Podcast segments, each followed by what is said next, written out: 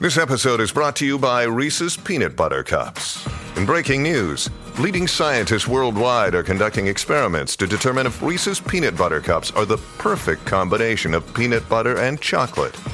However, it appears the study was inconclusive, as the scientists couldn't help but eat all the Reese's. Because when you want something sweet, you can't do better than Reese's. Find Reese's now at a store near you.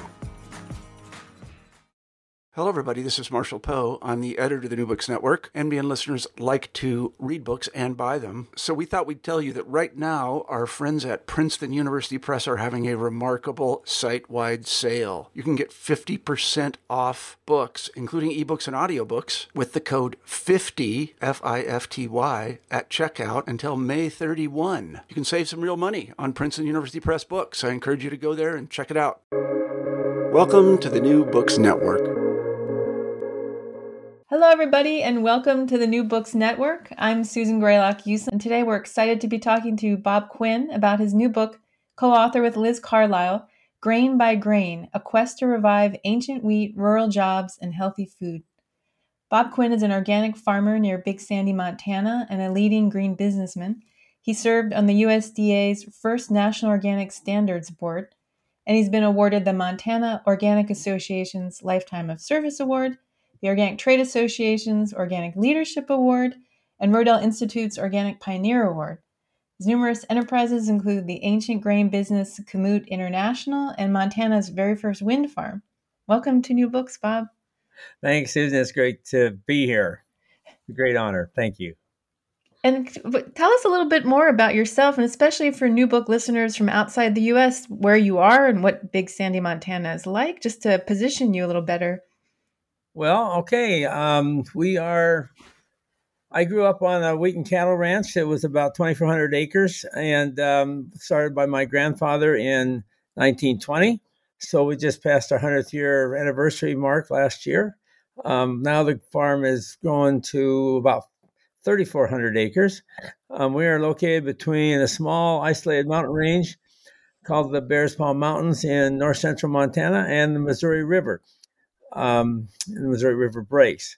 So we had both pasture and farmland. Um, uh, pasture in areas that couldn't be farmed or wasn't suitable for farming that we um, grazed cattle on that on the grasslands, and um, and then we um, tilled and um, grew mostly small grains on our uh, wheat and cattle ranch. So mostly winter wheat, spring wheat, and barley while I was growing up. Um, we're about 12 and a half miles southeast of Big Sandy, which is had a population when I was growing up about a thousand. It's decreased around 600 now, uh-huh, along with many other small towns around America, especially in Montana. Uh, we're located in north central Montana and not far, maybe 80 miles south of the Canadian border where Alberta meets um, Saskatchewan. So we're pretty close to um, the border on the north. Um, we are in a semi arid um, prairie, a short grass prairie with uh, 12 to 14 inches of annual rainfall, uh, most of which comes in May and June. Um, we have very cold winters down to, well, it used to be minus 40 below zero um, Fahrenheit or centigrade, it's the same. And um, it hasn't been quite that cold in the last few decades, but that's traditionally what we can expect.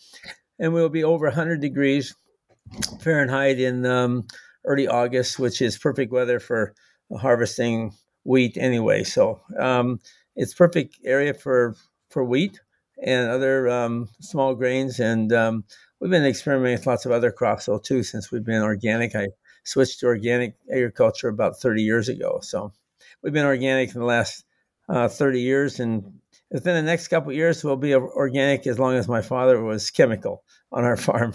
Wow, had, what a milestone! Yeah, I'm we're really excited about that. Was, he used chemicals for about 35 years, and in a couple years, we'll be 35 years without any chemicals. So that gives you a little bit of an overview, anyway, of uh, of what uh, where we're at and what we're doing.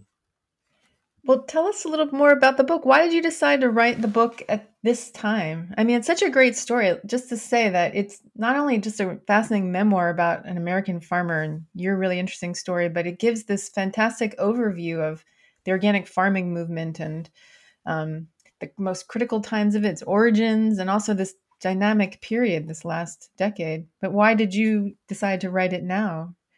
Well, because I couldn't put all that into a soundbite or um, into a one-hour podcast either, um, or uh, a presentation in a classroom.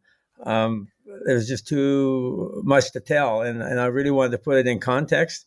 Um, some of my philosophies and what I've learned, put them in the context of how I learned them, so that I didn't want to just uh, be, you know, another preacher on the on the uh, um, sidewalk, um, uh, just um, giving out a bunch of uh, platitudes, but actually um, sharing my experiences and what I've learned, and um, maybe what we can do for solving some of the biggest challenges we have at this time in the future.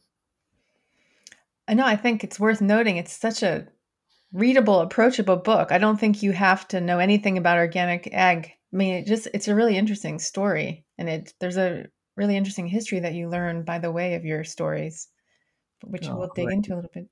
Well, I had a lot of help with my co-author, uh, from my co-author Liz Carlisle, with making it readable. Um, I tried to write a book for about five years, and after being rejected by one of my favorite um, book publishers, I decided to get some more professional help, and uh, she was able to do in five months what I couldn't do in five years. And uh, I, am really happy with the way it turned out, and we were a great team. I told her I didn't want a ghostwriter; I wanted a um, a partner in writing this book, and that's and that's how we worked together, and that's that was and, and what you'd see is the result. Yeah, she wrote that fantastic book, The Lentil Underground, about your neighbors to the south. Yes, and that was why I became interested in her um, because I saw the good job that she had done with that. And yeah, it's still your voice. I mean, it's you telling the story, and it has a definite personality to it that has not been lost in the co-authoring. Yeah, she, is real um, talented in, in, in, pulling that off. Well, tell us a little bit about your early experience with farming. You, as you said, you grew up with chemical farming. Your dad was an early adopter in your community. But what was it like being in a rural farming community at that time? Because you, it's been through some pretty dynamic changes. Well, of course, growing up, I thought it was great fun. We had, you know, um, a community that was alive and well, and we had country dances in the summer and uh, community picnics in uh, on the holidays, on the Fourth of July or Memorial Day or uh, Father's Day, that sort of thing, uh, along the river um, or in the mountains, and um, um, we we um, did a lot of activities with our neighbors, and uh, we worked together, exchanged machinery, worked together on certain types of, of harvesting or haying together, branding together. Um, so there's a lot of community involvement. They're really involved with the small town of Big Sandy. I was involved in all kinds of school activities and um, music and band and speech and athletics and science clubs. And uh, it just gave us, uh, when you're in a small school, you get a chance to really do everything. You don't have to be um, at the top of your class uh, to be picked, you know, 20 out of a thousand or something. Our class was 40. So almost everybody was needed for almost everything uh, at some level. And that um, made for a really a, a well rounded education, I thought, and a great experience growing up. And then the, the, the point that you make too about farming is worth noting because there's so many fewer people involved in agriculture and the the impact that has on communities because once a you know farmers farms get bigger and you have less people farming. You have less people in the community. You have lonely mm-hmm. farmers in a sense and not enough kids to fill a school. And i mean it really dynamically changes what a town can actually feel like as a community. That's really true. I mean our community now in the last 50 years has gone from 1000 to 600 we've lost probably half of our main street businesses and and uh, almost half of my neighbors are gone. Um, very few encourage their sons or daughters to return to the farm because they say there's no economic future in farming. Um, and for many of them, that t- turned out to be true in the case. And so um, they've disappeared, and, and, and the ones that are left um, are, are further apart and uh, uh, have bigger machinery and, and really don't um, neighbor as much together, I don't think, uh, that we saw them when I was growing up. Yeah, I think that's a part about the change in farming that hasn't really been talked about much, what it has on no, the community level. That's really true. It's a it's really a result of the the on what do you say the other side of the coin of industrial agriculture. So industrial agriculture has accomplished uh, two fantastic uh, goals, and that was uh, providing abundant food and cheap food. But on the other side of that coin, there's a very high cost for this cheap food, and one of them is the loss of the farmers themselves. Um, without the government programs, most of them couldn't even survive and and most of the money they're given go to chemical companies that are providing expensive inputs for their farms. So it's really um, a never-ending cycle of um, of exchange of flow of money in from the government and out of state for the for the uh, big chemical companies. Um, we have uh, also because the farmers are disappearing, then the communities that supported those farms are disappearing, and um, it's just a, a, kind of a vicious cycle. Like in the schools, of course, um, if you don't have enough kids to run the school, the schools decline until sometimes many small towns have lost their schools altogether or had to consolidate with nearby towns. So that that is just a kind of a never-ending cycle once you start down that path. And I, I felt like there's a better way. So that's and that's why I was trying to explain in my book. It's not really hopeless. It's just needs to, we need to go in a different direction because the other high cost then of um, cheap food is certainly the degradation of our environment with chemical pollutions. We have we have Roundup in the rain now. Um, it contaminates waterways and, and ground groundwater and uh, soil. Um, we have dead zones in the Gulf of Mexico as big as New Jersey that um, as a result of chemical runoff. We have all that has contributed to a health crisis in America, where 60% now of our entire population has at least one chronic disease. The CDC says that most of that's due um, from poor diets. So we have abundance of food. The quality of that food and the nutritional value of that food has greatly declined.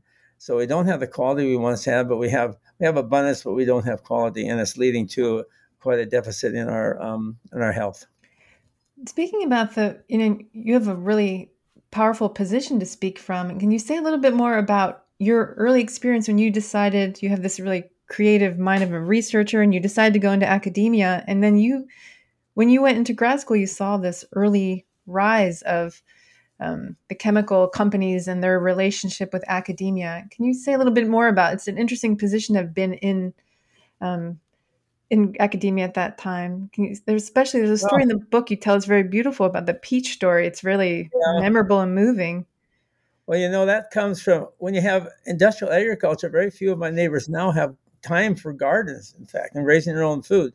So we don't eat what we grow anymore. We're growing commodities. I think this is the biggest. That's a, a uh, big downfall of the industrial mentality. We don't grow food anymore, and we don't think of it as food. We think of it as commodities, which are bought and sold and um, and that's it's one thing to, to, buy and sell wheat as a commodity, but um, when you buy and sell and you raise and and uh, harvest and ship and peddle peaches, something like a, a fruit like a peach, that's was my biggest um, wake up um, call. It and the first time that I ever questioned the whole industrial ag um, um, process that we're involved with.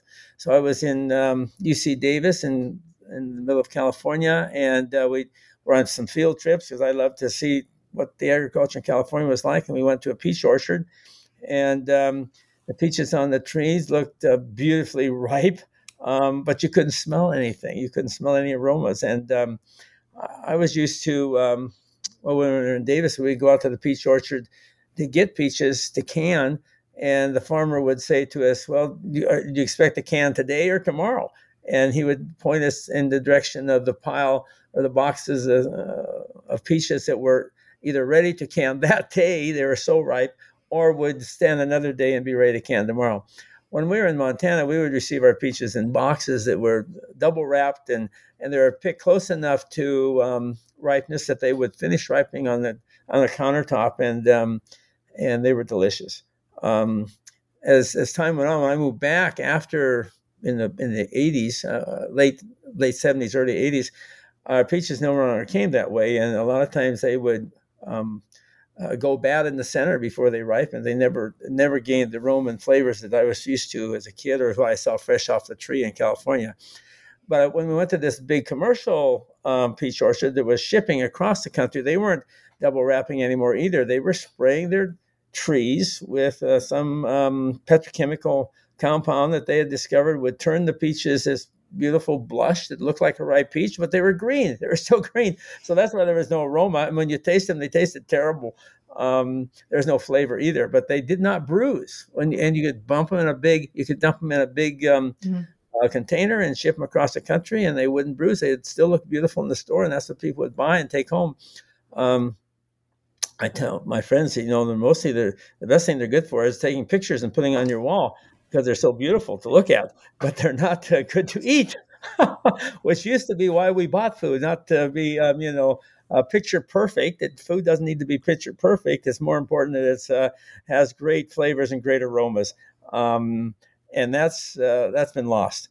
And and and when um, when when I discovered how they were doing playing this trick on people, essentially, um, and able to um, industrialize um, their uh, peach operation, I was I was very very disturbed and disgusted with that.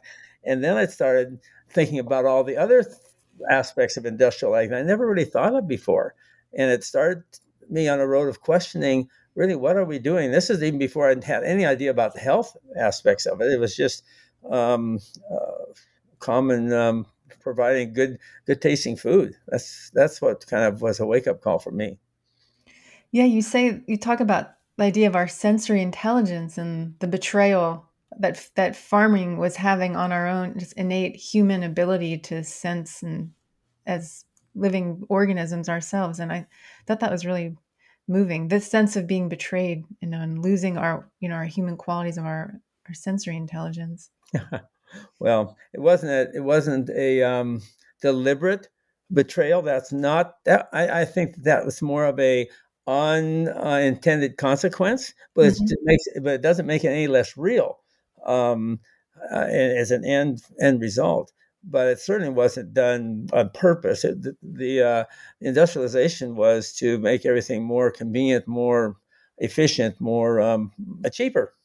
And of course, the, the people pulling all the strings were making more money than anybody else. But uh, the, the theory was the farmers would also uh, have an easier time to make uh, more money too. But the trouble is that most of that required higher inputs and more expenses that ate up most of those extra profits that came with a better efficiency. So something you're so good at in the book, and what you just sort of demonstrate now, what you're t- you're talking is your ability to um, understand um, organic farming and conventional farming in your in your career, how you've kind of been involved in both worlds, which I think is a is a challenging thing, and a lot of people don't navigate it, and they end up becoming polarized or polarizing the issue of food systems, and yet you've had this interesting ability to have sort of feed in both worlds, you know, to be on the USDA advisory committee, but live in a community that's mostly not, you know, using organic agriculture. And it's it's a really wonderful quality that you have brought to your experience. Wonder how you how comfortable that is, or if you felt like an outsider in your well, in your life. well, most of my neighbors always thought I was crazy anyway, and uh, but I look at all my friends and neighbors that are um, chemical farmers as future organic farmers. So I'm not interested in in creating any animosity or polarization because these are my neighbors and my friends, and uh, and we get along. Some things we don't talk about detail, um, but if, but as for the future, I see them as um, future organic um, farmers, and and that's and and and I look at all my friends who are eating um, you know, uh, the industrial food at McDonald's or whatnot as future um, eaters of organic and, uh, and, and more healthy foods, so that um, the whole thing has to come together. We need to work together more and be kinder to each other. I think. I think that what's happening now generally is just uh, awful, and uh, we need to really back up and and take uh, really stock in the polarization that's everywhere and um, and reject that and, and go back to treating each other as as brothers and sisters and neighbors that, that we actually are. Yeah, we need to be kinder to each other. That's worth yeah, reading. I think so. That's not so hard, but it would make a big difference. well put. So you went back to your farm, your family farm. You left academia and you started growing, experimenting with organic. And this is a beautiful part of the book too that makes it so exciting to read. Is you you have this really creative mind and also a researcher's sensibility. So you get a crazy idea, you try it, it works, and then you do it, and it's it's yeah. really interesting. Can you talk about the very beginning of that when you went back and set and did your first organic test on the farm? And well, I um, so as I, I said earlier, I wasn't born organic. I was raised chemical actually, and that's all I knew. And I I had had a couple of experiences that started me questioning this the the uh, the chemical industrial complex and, and and their control of everything. But I didn't really have any. Um, I hadn't studied organic, and I had no understanding of that. Um, I didn't really believe in it. I I thought um, it was really almost diametrically opposed of everything I've been taught for years and for decades. And um, I started um, when I got back to the farm. It was still 2,400 acres at that time, and it was a place uh, big enough for one family. And the in the late 70s and early 80s, but it wasn't big enough for two. And we now, my parents were still on the farm, so I was farming with my dad, and um, it wasn't really big enough to support two families full time year round. We always had hired some hired help in the summer to help with the seeding and the harvesting and whatnot, but we didn't have full time um, help all year round. And now we did. I mean, I was I was a full time help year round. Um, so I was trying to figure out how we could increase the value of what we grew. And um, you can either do that or you can buy off the neighbors, which I wasn't interested in doing that. We didn't have any money to do that anyway. But I liked my neighbors. I didn't want to see them gone. Um, so I wasn't interested in that path. And I tried a few things that didn't work. And then I, I, I uh, met up with a, a fourth cousin of mine who lived in Southern California who really didn't have a job at that time and was looking for something to do. And I said, well, why don't you see if you can sell my wheat and just whole grain bakers in Southern California? And, and he found one, um, Food for Life, in, in um, Orange County or nearby Orange County that really uh, was the beginning of a brand new world for me in the business. And we started shipping a truckload a week um, to them, and they took our grain. And when we didn't have the quality they needed, I found other grain that met, met their needs. And so we started a business. Um, that was in 1983. And the next year, in 84, um, the owner's name was Jim Torres. And so he called up one day and he said, Hey, Bob, he said, you think you can find some organic grain, the same kind of quality of this wheat you've been sending us? And I said, Oh, sure. Yeah, don't, no problem. I, yeah, I'll have it down to you in a week or two. And I hung up the phone. I thought, Oh my gosh. Um, I don't even know any organic farmers. I said, I thought to myself, in fact, I don't even believe in this organic stuff. but I, I didn't let my prejudices stand in the way of um, filling the needs of our customers. And this was our main customer, our most important one. So I started calling around, and within a couple days, I found a couple organic farmers in northeast corner of Montana, about 300 miles from me. And I went up with my truck and filled up the truck with grain, and they filled out a little affidavit saying it was organic, and that's how it worked in those days. It was a self declaration. Um, but I had a little paperwork that could verify that. And I shipped it off to Jim. He said, "That's great." He says, "I'll take another load and another and another." And pretty soon, I was um, I, I, was in the organic business. Um, it started quite small, but more and more uh, became a higher and higher percent of our business. And I started meeting more organic farmers. There weren't very many. Probably handful. There probably weren't less more than oh I don't know four or five in the whole state. But they would get together and invite me to their um, and their winter meetings that they kind of um, put together and talking about um, conversion to organic and how it worked. And I was quite intrigued about um, what they had to say. Um, I was used to going to mainline farm organizations which talked about mostly, well, how can we, how are we survive on government payments, and what are we going to do about the terrible prices of, in the marketplace, and on and on. And I was just gloom and doom and woe is me. And and um, at these uh, organic meetings, however, it was completely different attitude. They were all upbeat. They were getting good prices and good premiums for what they grew. They're they were excited about what was happening in their fields. They could walk across their fields and they felt they could feel the difference of the soil under their feet. They were growing their own fertilizer in the in in uh, form of uh, legumes and cover crops. Um, I was very fascinated by this. And um, so I decided at that point that I wanted to try some of my own farm. That took a couple years. So the first experiment actually started in um, in '86. So that was a couple years of thinking about it and listening and going to the meetings. And, but we started with 20 acres, which is about 1% of, of our farm. And um, I would have been in alfalfa. We worked that up and planted uh, winter wheat. And right next to that was a chemical field. And so we had a side by side comparison. And um, uh, most of my neighbors thought it was, uh, I, I, was crazy. And, uh, but what happened at, at harvest time, the crops were almost identical in yield. Um, the proteins were almost identical. And my dad was just astounded. Here every every year he had been spending tens of thousands of dollars on fertilizers and and um, herbicides and other chemical inputs.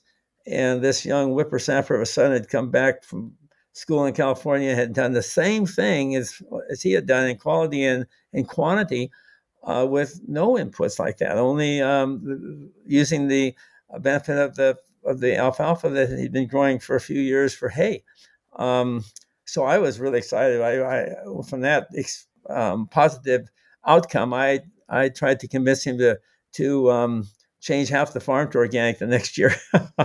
he wasn't too excited about that, but he did let me. Um, uh, I think we started with maybe 25, 20, 20% the following year, 25% maybe.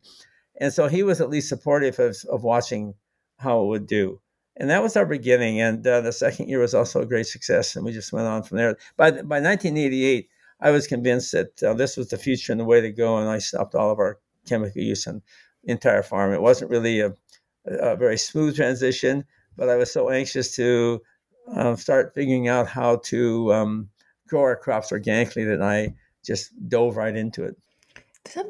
And that was the really early days, the early 80s with natural food brands like Food for Life. That was really at the beginning of a consumer driven move, I think, to organic. It was. It was in the very beginning of the of the commercialization and, and organic really showing up in the marketplace around the country. And that you bring up the interesting point about then the um, organic growing was sort of there was a trust level there with um, affidavits and paperwork, but yeah. a very different system than we have today with the USDA, which actually it's worth saying a little bit about that because you were involved in the early um, the development of the first USDA work to have a national standard for organic. Do you want to say anything about that? I know it's a long, complicated story, but yeah. for the sake of people that might not understand, I think the evolution and where and the complexity or the intelligence that went into it from the grassroots organic community. Well, there was a significant number of us who really didn't want to get involved with the government with this at all. Um, but what was happening, um, California had a state law and a state label that was becoming more and more a, a national standard. Um, meanwhile, other states had passed their own laws and their own definition of organic, and not all of them were the same. So you had some states that required two years uh, conversion, some states required three, um, some allowed uh, inputs that others didn't allow. Um, and so, anyway, you had a real hodgepodge. Some states had no definitions. Well, maybe a significant number had no definitions and no programs. And so, you could sell in those states whatever you wanted to as organic. And there was a big, so we had a fear of the government for one thing, um, but there was a bigger fear, I think, um, within the industry that, that organic would go the way natural had gone and because natural could meet anything, it ended up meeting nothing. Um, and we didn't want that to happen organic. So uh, a fairly significant core of folks got together and made a petition to government to establish a, a definition for organic and a, a, program of certification because there were certification bodies too. There was uh, some run by state governments, some were um, independent and uh, private certifications, and they all had different uh, rules and regulations for the certification too. So that was another, um, and they're always bickering one against the other, um, saying that they were better. You know, one was better than the other. But in reality, that also provided a nice um, kind of a friendly competition, which which spurred the evolution of what organic was and the um, creativity of making it even better and better. Because every certification body was really um, anxious to help have the best type of organic there was, and so people would would um, there was a lot of incentive to figure out how to do more with less, um, with less inputs, and with more growing your own inputs, or or uh, less and less chemical inputs. There were always a few that were kind of accepted as as a necessity, but as time went on, the, those became fewer and fewer as as um, research or experimentation, a lot of it on farm stuff, showed that um, we could live without them. Um, so that was that was going on too. But the greater fear, as I mentioned, was the uh, confusion. So we went to the government uh, and they passed the National Organic Standards Act um, uh, for the, and that was National Organic Standards Program, National Organic Program (NOP), and um, I was one of the first um, members of the advisory board. NOSB was the National Organic Standards Board, which um, advised the Secretary of Agriculture of how to put the program together.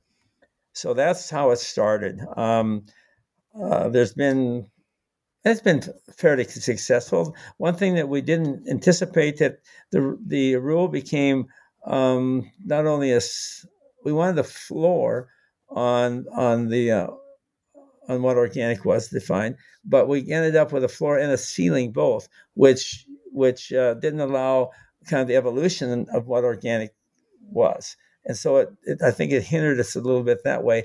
And the floor has become kind of eroded in some areas. And um, the USDA has not been very cooperative in, in um, putting into place many of the recommendations of the NOSB. So this has been a big rub. And in the meantime, they've allowed some industrialization of organic, which is a big concern, such as um, confined animal operations, which was never part of the original idea. Um, there's a big debate about uh, organic hydroponic because you're growing food without um, soil. To me, it's not really a farm; it's more like a a factory. It's more like a um, uh, industrialization of of it. I think, and certainly, it's better than um, using chemicals, but it shouldn't be on the same. It should be labeled and so that at least that there's uh, it's not looked at as the same in the marketplace as the same as the traditional uh, organic farm.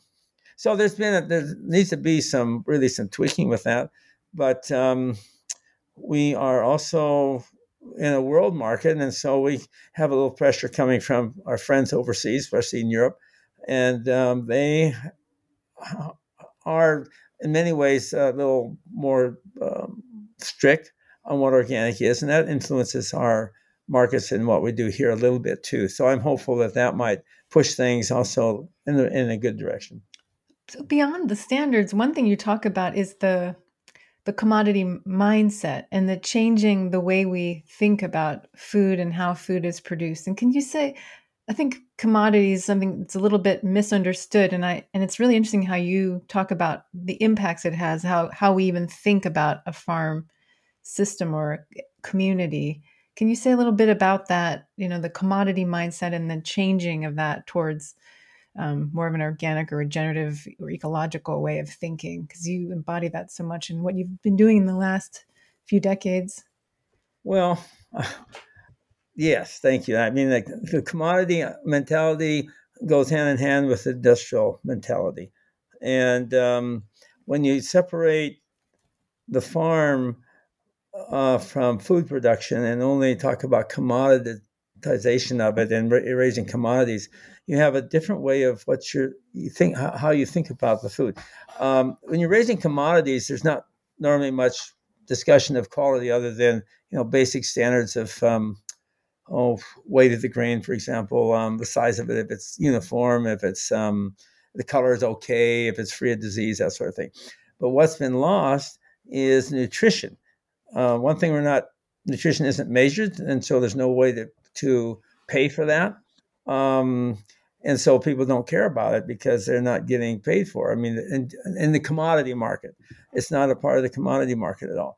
It's very much a part of the um, health food market, and uh, regenerative organic is one of the uh, main what um, bragging points is that the food tastes better, and um, it, it, it, tastes better too if it's fresher and it's more local. I mean, that's another um, aspect of it that really helps.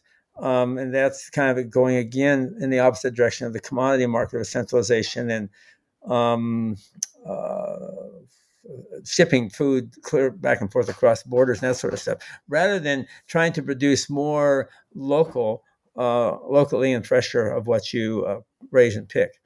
Um, but what we need to do to drive to diminish the importance of commodities and increase the importance of of nutrition in food is have a way to easily measure it and label it so that the um, the eater, the buyers, when they go to the store, can actually see on the labels what they're getting um, and have a, a little preview of what they're going to be able to taste and experience when they take it home. Um, if you're able to do that, then people would have a good reason to pay more, and the farmers then should be able to have be the recipient of that extra bonus, those premiums, which would encourage them to focus more on um, high quality, nutritious food production rather than commodity production. So let's talk about kamut. This is okay. Because that is such an interesting thing. And a lot of people listening have probably eaten kamut and don't.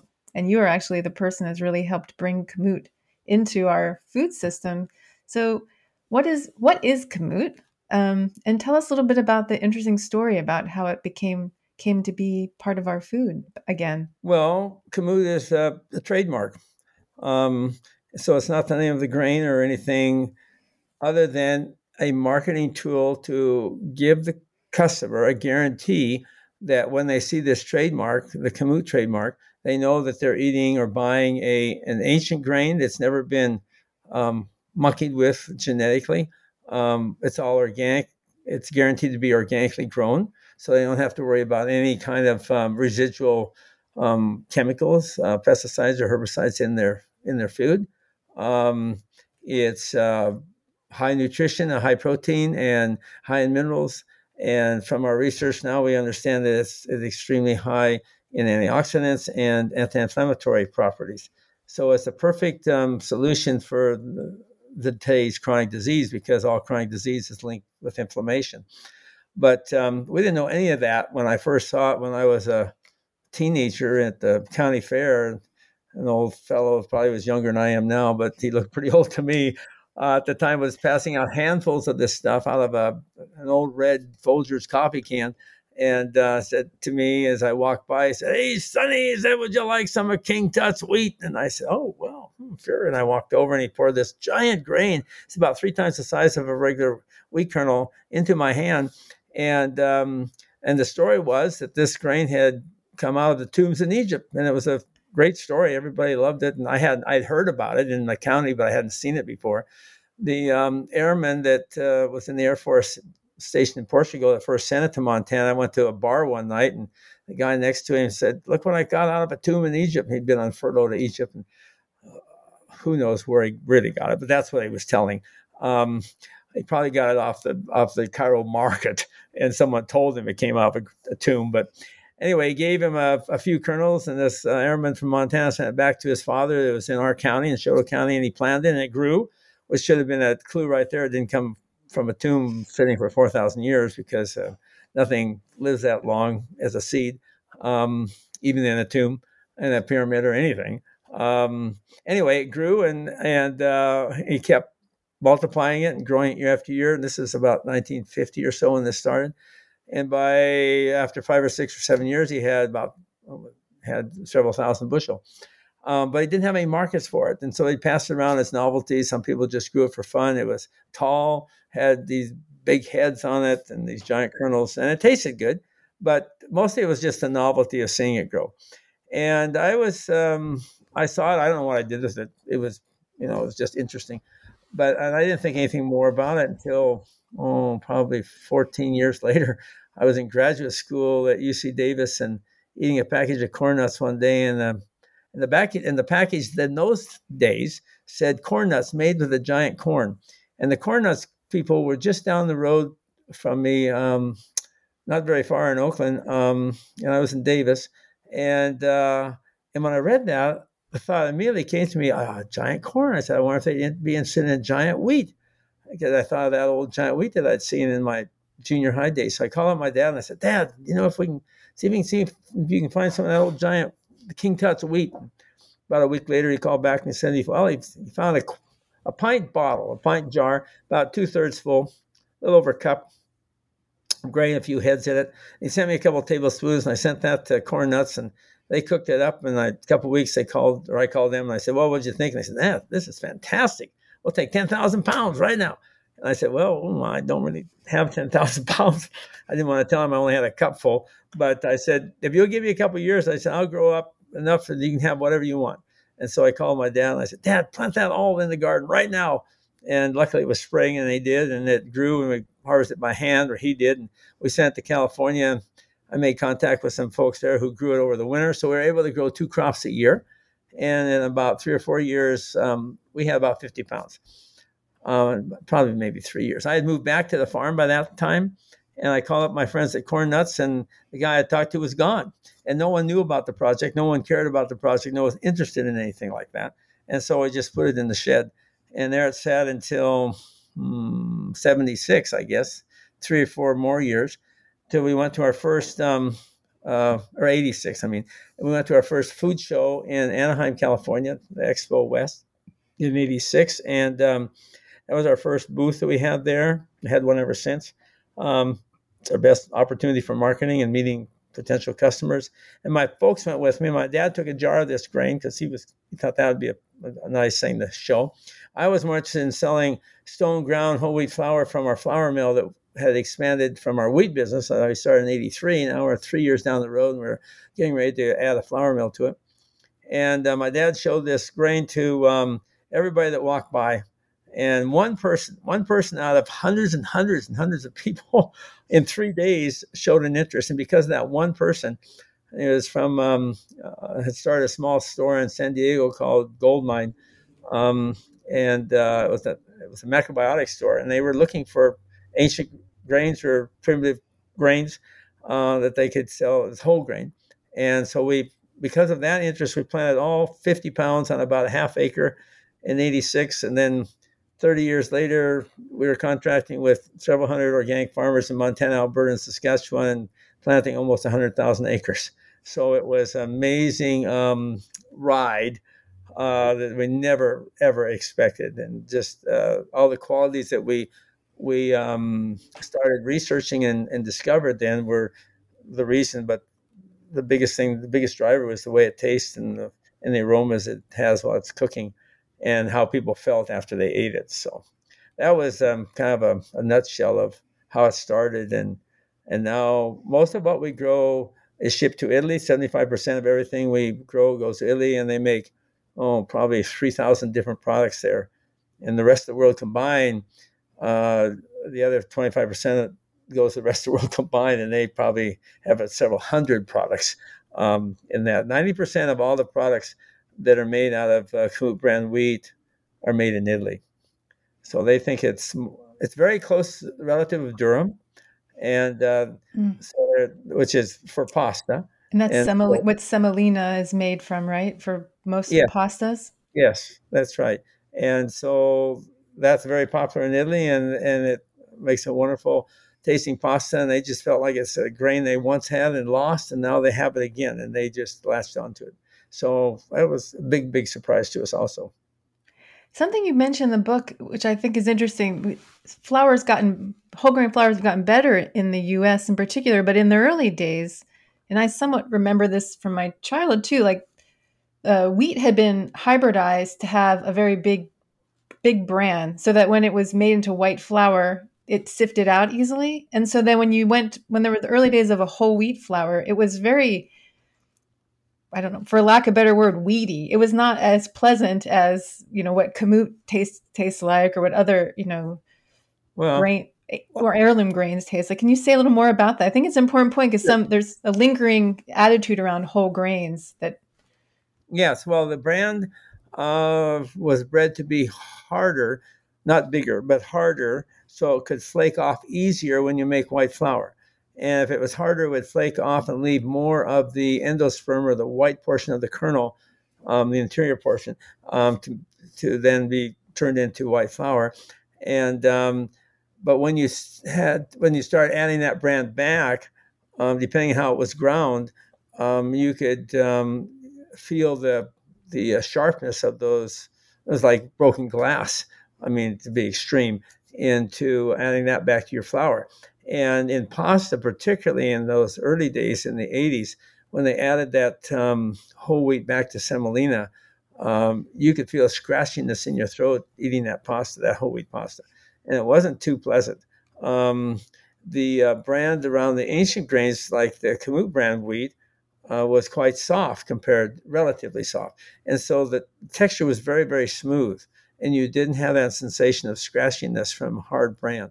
So that was um, made the um, whole wheat even more more pleasant to eat because at that point, well, even now, very small percent of, of wheat eaten in America is whole wheat. It's mostly white flour, where you've lost a third of the minerals or a third of the nutrition. You've thrown away a third of the plant, a third of the crop, a third of the grain, and you're losing a lot of nutrition and vitamins and minerals that you should have, and the fiber uh, for your keeping your digestion system healthy and, and regular. So the commodity mindset that you that's a well, good example. yeah, and it was of course driven by the demand for white flour because that was kind of the the uh, food of the, of the, of the royalty and nobility in Europe, and that kind of came across from there.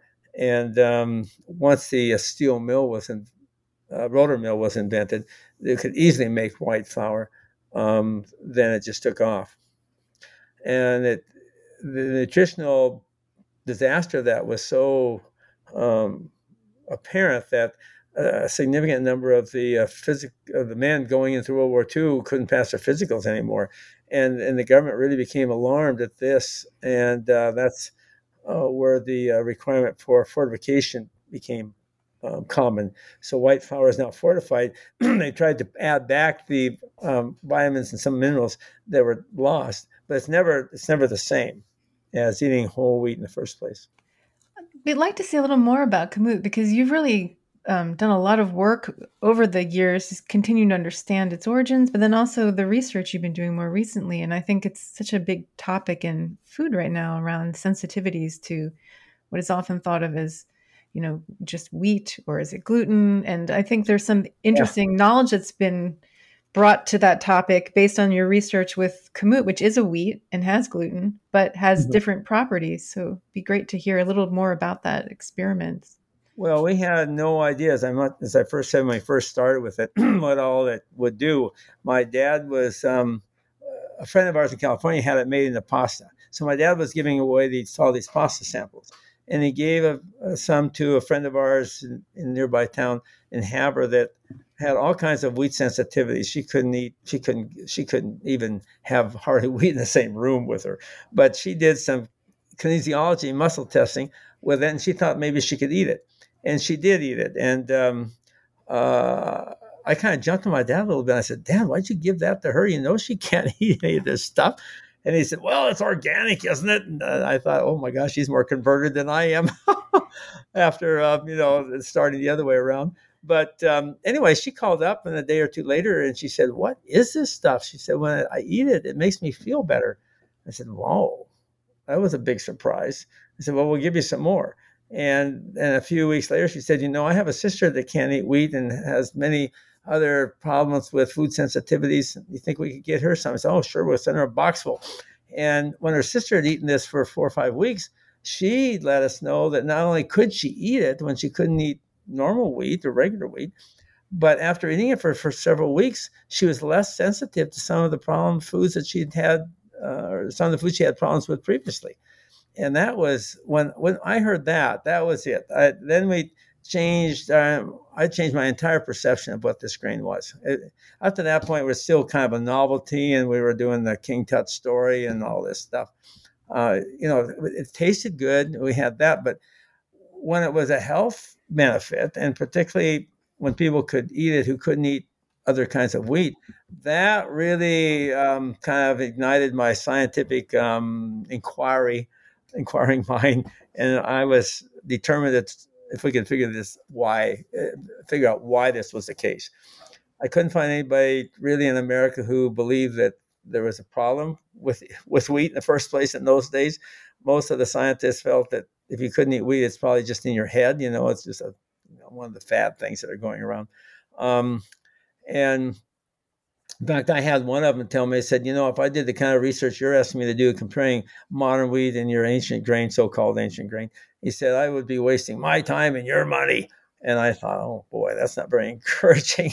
so we found um, some very interested people in Italy where if they can't eat wheat, that's a real serious problem for them. They don't just run down and look for wheat free, gluten free, which there wasn't any in that time anyway. They wanted to know why they couldn't eat this wheat and, and how to fix it. And so we teamed up with um, a couple labs in the University of Bologna. And then later on, after we um, discovered it was anti-inflammatory and the link between that and chronic disease, we linked up with a couple labs in the University of Florence and their medical research hospital. And after about 15 years of pouring a lot of money into this uh, project, uh, we probably spent almost $2 million in, in, in supporting research projects over 15 years. We have 35 peer-reviewed journal articles to, to um, show for it. And so these are not just self publications that, you know, uh, dictated by some commercial venture. These are independent um, laboratories that are doing their own research in a very um, correct way, and they're peer reviewed, meaning they're scrutinized by their peers before it goes into publication, and they're published in some of the most reputable journals in the world. And um, we found all kinds of differences between um, modern wheat and this ancient grain that we were selling under the Kamut brand. Um, and we were in the in the later years, probably the last half of those eight years or so, we were focusing on human clinical trials uh, using or studying people with chronic diseases like heart disease and irritable bowel syndrome, um, fibromyalgia, um, non-alcoholic fatty liver syndrome, um, diabetes, those kinds of things. And the answers came back all the same uh, was very, very consistent that the modern wheat caused inflammation and in many cases added to um, the problem of the of the of the disease that they had. Uh, while the ancient grain mediated, it didn't it didn't cure it, but it mediated, reduced the, the severity of the of the disease, and uh, was mostly probably through this anti-inflammatory action. So that was a big big surprise to us and um, it, it, it, really led to a complete change in how I look at food and how I look at um, and growing food and farming. Um, it's such a wonderful grain. I've been baking with it for many years. Like it's just so lovely for cakes and breads, and it has a lovely flavor, beautiful color. I mean, it's a lovely. Yeah, it's, quite, it's quite golden. It's got a lot of vitamin E in it, so it's it's, it's quite golden, and that the uh, the um, bran is not dark red like our bread wheats are. So is the as a whole grain it's quite light and and and yellowish um, colored in in your final products and it and like you say it tastes good i'm glad you enjoy it thank you and that's and that's what why people buy the second you know the second bag of flour. Um, they buy the first bag with all kinds of different reasons but they go back most of them because of the way it tastes. It's not so easy to work with and you probably have your own stories to tell how you've perfected different recipes but um, people who really stick with it and have some artisan talents or determination to make it work can make almost anything out of this grain that you can make with wheat and um, successfully. It's not. It's not really. We haven't. It's not the manufacturing, the the industrialization of of um, like bread making whatnot isn't really suited. This doesn't isn't really suited for that because it doesn't uh, machine well in, in, in in all the settings that we use for the bread that's for the wheat that's been bred for that kind of um, manufacturing, but you can make it work, and it's a it's a very healthy and nutritious product when it's finished. Yeah, it's not that fussy, and there's lots of really experienced bakers who are sharing ideas for it, how to make, how to optimize it in bread. So you don't just grow wheat; you have some really interesting other projects happening on your farm. I'd love to just before we run out of time, touch on your dry farm experiment because I think there's something you've learned. And going back to the idea of a farm actually growing its own food, you experiment with dry farming on your farm, which is probably going to become much more important, especially with the issues we're facing with climate change. And can you say a little bit more about that experiment and how it's evolved? It's our whole farm is dry farm. yeah, uh, right. There's first there's that. We have no possibility for irrigation. The groundwater is all full of salt and would be ruin the ground if we pumped it up on the ground. We're too far from the rivers uh, to pump from there, and um, uh, put on their soil. So we that's why most people just grow small grains because you don't need that for wheat or barley or oats that sort of stuff. Um, in our area, we have rain in the spring, and that's enough to to make a crop um, to harvest in the midsummer. But what a lot of people don't think about and is growing vegetables in dry land. Um, the homesteaders did it when they first came, and no one remembers that now. But I was curious of how much we could really grow dry land, uh, how many vegetables we could grow dry land. And I started out with um, potatoes and with storage vegetables like potatoes and winter squash and onions, because I thought, you know, that's another problem we have on a place like Montana where you don't grow these vegetables, you don't grow vegetables, you don't have any processing facilities either. So if we would just start with um, uh, vegetables that don't need processing, they but could be stored easily, like potatoes in a root cellar and um, squash and onions just in your garage or you know in dry, cooler place, but dry, not a root cellar. Um, it would be a place to start, and that's what we started. And I was quite amazed that um, the plants, uh, if you space the plants out, we give the plants about three times more space than um, uh, than it'd be planted in your garden or in an irrigated field, or what they would plant in the Midwest where they get enough rain that they don't need to irrigate.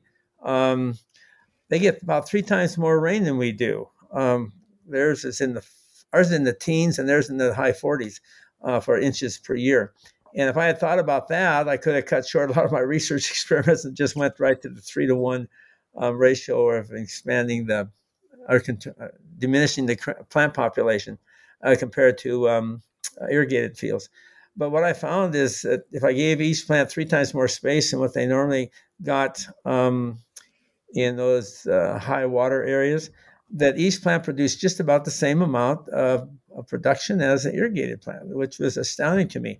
And I we experimented with, I, I did experiments with those for several years, and then I expanded into summer squash and then to watermelon, which I never thought could grow without water. But when I was in Israel, um, I because I travel all over the world, mostly under the Kamut experiment, seeing where it could grow best. And I was in Israel working with them there on the Kamut project a little bit. And um, a friend of mine said, "Well, we have watermelon that grows in the desert." And I said, "Oh, we have a desert." Uh, almost a desert, and so I got some seeds and tried it, and uh, by golly, they just they produced just fine.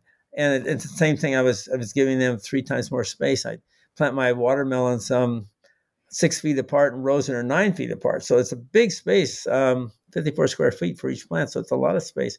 But in that space, they're able to gather enough to make a 25 or 30 pound watermelon, uh, enough water for that. And that was, and it was delicious and it was uh, wonderful because it, it, takes much longer here in Montana to, to get it. It's near the, it's in first September before they're getting ripe. But um, at least it can be done. And uh, we now we, I grow tomatoes, dry land. I grow um, also, uh, corn, sweet corn, of course, sweet corn. We don't grow corn in Montana because we don't have enough rain, but sweet corn we can grow. Um, well, another corn too, but it's not done commercially. But uh, let's see. I've and tried. I've tried some vegetables like beets. Um, I've tried some smaller root crops, and I haven't had as much luck with that. But the bigger plants are able to really um, root down and survive. It's worth knowing that dry farm tomatoes are really um, uh, have it really well loved by people who have tasted them. They have a rich, concentrated flavor, and they're um, delicious. I, I, plant the same varieties in my garden in, in the dry land experiment plot, and it's there's a big difference in how they taste. Now, some plants because it, it does concentrate the uh, the flavors and the and the minerals in there. There's not so much water. There's not as watery, but the um, some plants like broccoli I planted, and, and, the smell and the taste was so strong. My wife informed me quite strongly to never bring that into the house again. And so that was that kind of overdid it because when you concentrate that flavor, um, it's a little bit more than you want probably. But for a tomato and for um, melons and that sort of thing, it was just wonderful. Well, one other story I think we have time to say a little bit about because it's so interesting and is a lot about um, gets into the closed loop system that you've really evolved to thinking how you think about your farm, and that's your um, you're growing fuel, which ended up growing oil, which ended up being in the in the University of Montana food system and coming. I mean, you want to say just a little bit about your experiment with that because I think it's a really interesting story for a contemporary farmer. Well, this again uh, started in one direction and ended up in a completely uh, looping around in a big uh, outside loop I didn't expect. So I had the idea of growing um, fuel uh, for our farm. And I started out with camelina, which is um, uh, in the mustard family, and it uh, can be grown. But I wanted to uh, us very quite successfully. But I wanted to avoid um, making biofuel or biodiesel because that's another extra step, and you have to use lye, and you've got glycerin for byproducts, and you have wastewater and all this stuff. And it's and it, for small batches, it's, it's expensive to test um, to see that the reaction has gone to completion and the fuel is you know good quality. So I was started uh, working with um, friends of mine in Germany that were uh, working with straight vegetable oil and converting the diesel engines to run on straight vegetable oil.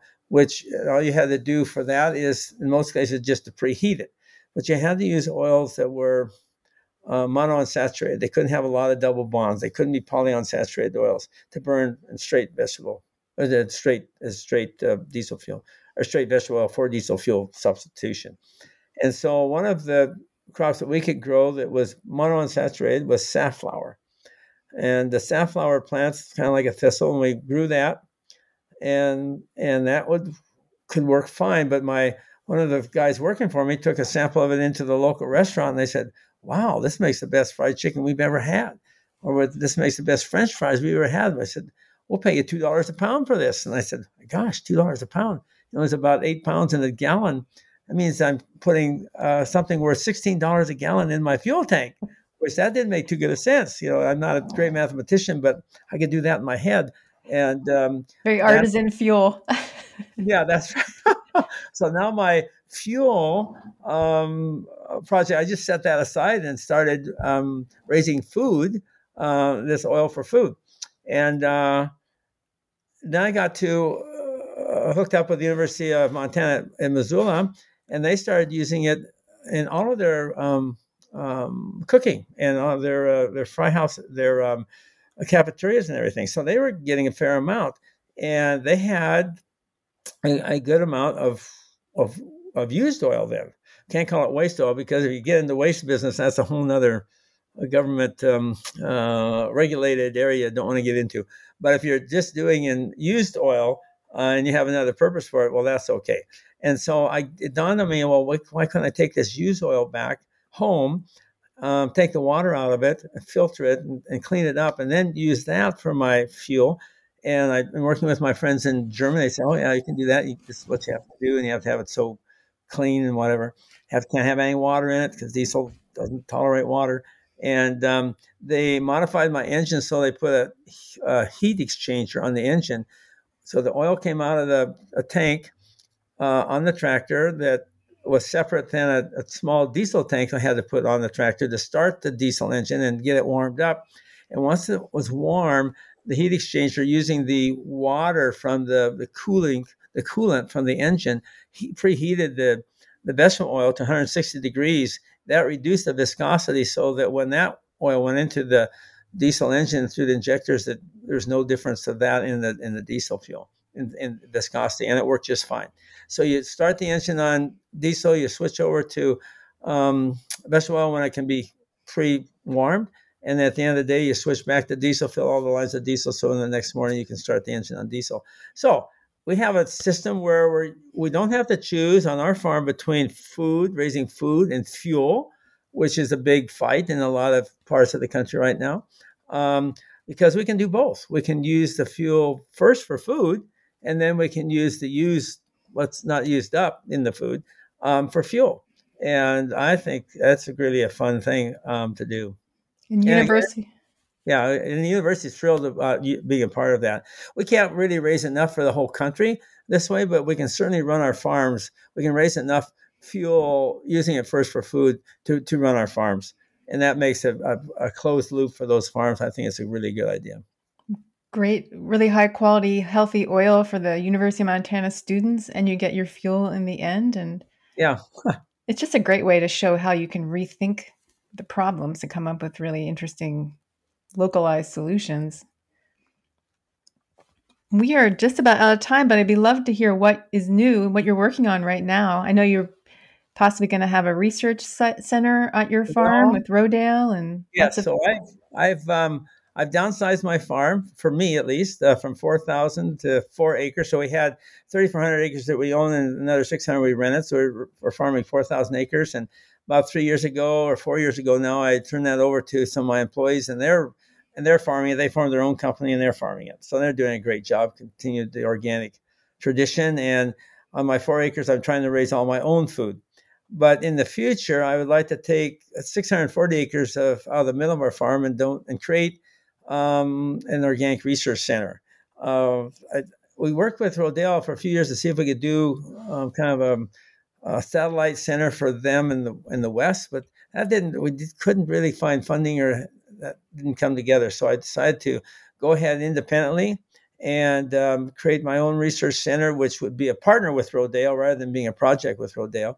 And that means we could partner with also um, colleges and universities uh, wherever, especially in Montana, but nearby, um, that want to do research in the in the upper Great Plains, the short grass prairies, which we are part of, and that includes um, the Dakotas and Montana, southern Alberta, and southern Saskatchewan. So into Canada also. So we would hopefully have an international clientele and um, be the first one focusing on regenerative organic research and also um, helping people to grow their own food and to learn how to cook with it. And so we want to have a culinary division that would show people how to take um, vegetables out of the garden and put them on their table, and also how to preserve them with all kinds of home processing of canning and pickling and drying and freezing and all that kind of stuff. And we'd also like to have a, um, a health component where we'd have someone, a healthcare uh, professional, who would be dealing mostly with chronic disease and, and prescribing not pills from a drugstore, but um, food from our farm to uh, as a prescription to help uh, solve the problems of chronic disease. So those are kind of the that's the package I'm looking for in the future. It's kind of a holistic approach to taking uh, the farm from good seed, uh, grown in good soil, which produces um, good food, which produces healthy healthy people, and then trying to show people all the way along how that can be done. That's a fantastic project. Can't wait to hear how it evolves. And I would encourage everyone to read your book because there's so many great stories that we haven't even touched on about your food food experiments. The whole fruit thing with your daughter, And that's really fun to read. So I would yeah. encourage. Yeah, we've done it. We have an orchard, small orchard. We experiment. We keep experimenting with what we could do in the prairies in north central Montana with uh, fruit orchards, and that's another area that just like the dry land vegetables that no one really thinks about as being a possibility here. But there's a lot of things we can do, and that's what I've been looking at. And even people that live in different parts of the world and different ecosystems, you know, it, it's just a very you're reading your story an interesting way to learn how to think differently wherever you are. That's thank you for saying that. I had several um, friends from India um, who said, "Oh my gosh, we could do things similar to that here." I never really thought of it that way uh, from Argentina who said, "Well, we're losing our small towns too, and this is a good example. Maybe some things we could do." So I, I didn't really think about that when I read it. I've been invited to China. Of course, COVID shut all that down, but there was a big conference they wanted to have me go and talk to uh, about a year and a half ago uh, about revitalization of of rural um, um, society or rural uh, communities. Um, and I never really would have imagined that from China, but they moved so many people off the land into big cities. Now they're they want to go back, um, kind of turn uh, turn that back to revitalizing the rural areas of China.